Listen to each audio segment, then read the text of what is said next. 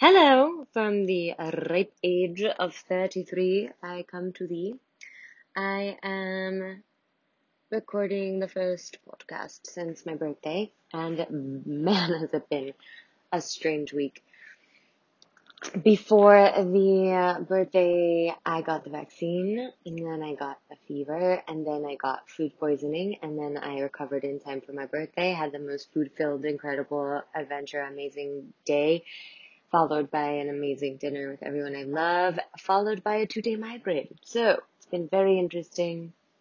I'm very much just surrendering to listening to my body and not pushing it. I was supposed to be in France, leaving two days ago, and they changed the, uh, what is it called? They changed the vaccine requirements, and so now I wait another week. But it's been so intense and loud physically that I'm just kind of like surrendering to going really slow. I've slept 20 hours in two days for the first time in fuck knows how long. Um, and honestly, I could sleep more, I think. Um, and I've been just going hard for a while thinking I'd be gone for a month and I just got this respite extra seven days to just really recover and and go inward after just both intense physical days and amazing bad days. I was to do a whole podcast on birthdays because I think that that is a socially strange arena. We have the extremes of people that either adore being celebrated and the more common one, people that hate being celebrated and would rather be like, oh, you shouldn't have, which I very much qualified as up until two years ago. And I think I'll do another show around that. But but for today, I'm going to talk about psychotherapy because I'm watching a show calling call calling called In Treatment, and it's so intense. And since I was trapped in my own body for a lot of this past week, um, not being able to move very much, it was really eye opening to see this show really reflect my experience with psychoanalysis and psychotherapy um, on a screen, which was I I found psychotherapy to be really uncomfortable and not in a rewarding way. So uh, the first time that I tried it was a few years ago. I had gone to therapy before. I'd only really ever found one really good therapist, and she was in England, and I only saw her for like six months. And then I could I couldn't find anyone that I really trusted or that I thought we were a good match together for a really long time. It's essentially what led me to coaching. I really, really, really appreciate a more proactive approach to my mental, emotional, physical health. Somebody who isn't afraid to tell me what they see, somebody who's allowed to be super honest with me right off the bat. Psychotherapy is is a very regulated, very rigid um, container that some people thrive in. And I, I'm not going to tell you I know many people that thrive in. I know one person that really, really, really thrives in it. Um, and I know that historically it has provided people with lots of support. Um, and it's not for everybody, but I'm this. If you're in it and it's helping you, do not take this to reflect anything on whether it should or shouldn't. What works for you is what works for you, and that's all that matters. But this is going to be a critique on psychotherapy.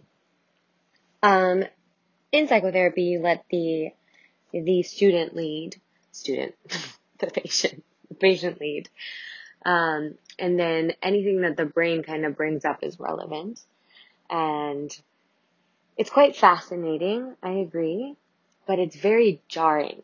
Like I remember walking in and the lady hadn't, you know, I was like, how does this work? And she's like, you just talk.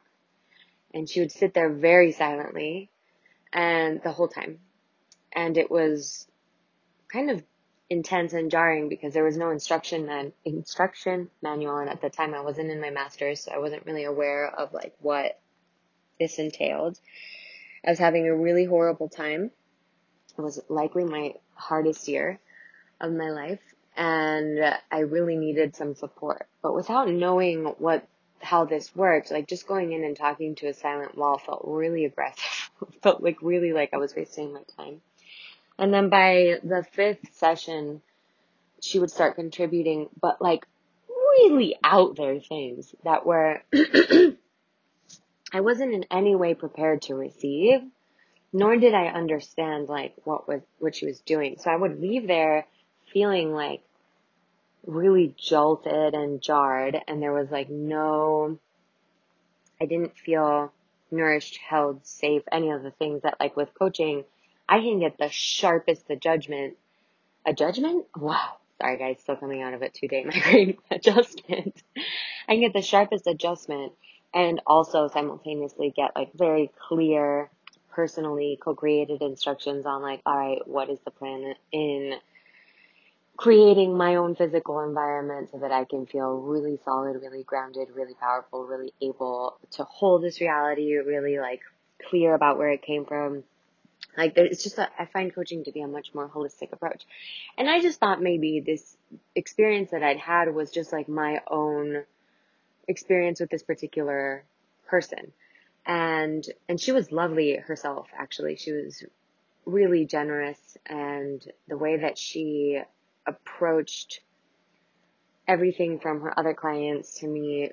It just it, she was like a really lovely woman. Um, but it was the practice itself that I found quite jarring. And now that I'm watching the show and I'm in this master's program, I'm realizing like it's this is this is intentional, and and it's just excruciating. Like I understand, I understand their respect and delicacy around the power dynamics in um, psycho emotional realities co created with a coach and the patient. Um, but I just, there's no room for, there's no room for the person, for the individual, for the, uh, for the practitioner. And I'm not sure that that is the most valuable thing to a person. And there are other books on psychoanalysis that really do talk about like reciprocity in the therapeutic setting and how important that can be for a patient to trust and all that kind of stuff. But sorry, I'll be simultaneously setting up for my next client. But um but this show also shows the psychoanalyst going to his psychoanalyst and getting, and, and, just like basically the response from all of them is anger and rage and like stabby and, and like getting really, really, um, intensely like aiming all this attack onto the practitioner. And I remember feeling that frustration, like give me something here to this professional that again I just thought was me, but in this show, it's just like capturing the intensity of it so well throughout the whole thing. The first few episodes are so intense. I'm just like in that uncomfortable, um, what do we call it? Like stroke that, I mean, I think if it wasn't my industry, I don't know how anyone watched it intentionally, but then it gets really, really good. Um, and even the psychoanalyst is like so aggressive towards towards his own psychoanalyst and I it's so unbearable to watch. Like in coaching, if anybody aimed their their resentment and rage at me like that, it would be my job to reflect back immediately boundaries of like take a look at what you're unloading onto a stranger that you've personally hired. You know, like there's so much value in, in saying stop to that and asking the person to find a more responsible outlet that isn't someone you've hired to like emotionally abuse. Um, and, and they don't, and you just like watch that abuse unfold. And I don't know if that, if you're a psychoanalyst, please reach out to me. I have so many questions for you. Um, but fucking hell, if that is what they have to put up with, like the strength that that takes but also, you know, I have some fundamental issues with what that's cultivating in you as a human being to just like bear that kind of abuse. I think most people get into the industry of wanting to emotionally hold or help somebody because they themselves have spent most of their lives learning how to do, take on an, a natural amount of that anyway. Most therapists that I know, most coaches in this arena that I know, develop this profession because they come from from codependency or or families with addiction or just intensity or have a, a fascination with human psychological abnormality, anything like that. And so to cultivate your practice around being like taking on people's abuse, very personalized abuse aimed at you, I wonder how that translates into the personal life. Like I know that my coaching, whether I'm with a client or whether I'm with um, the people in my life, my boundaries all look the same. Uh, very when they cross, like my boundaries with my, you know, love of my life and my best friends and my clients are a little bit different, obviously, but the fundamental ones are absolutely the same, which is, you know, I get to cultivate how people interact with me in my life. I teach other people too because I've learned how to communicate with myself and I learned from the people that I want to communicate with how to communicate with them. And that applies 100% to my clients and has worked brilliantly in essence because I think that my clients find me because they connect with either my stories or the way that I approach life. And so when we work together, that's what I'm there to teach them. Um, anyway, this is a long winded critique on a very well established, um, I don't know what you'd call it, therapeutic branch of human behavior adaptation and with the deepest deepest deepest respect for its history and the fact that it's a lineage that helped provide the platform for my own industry now.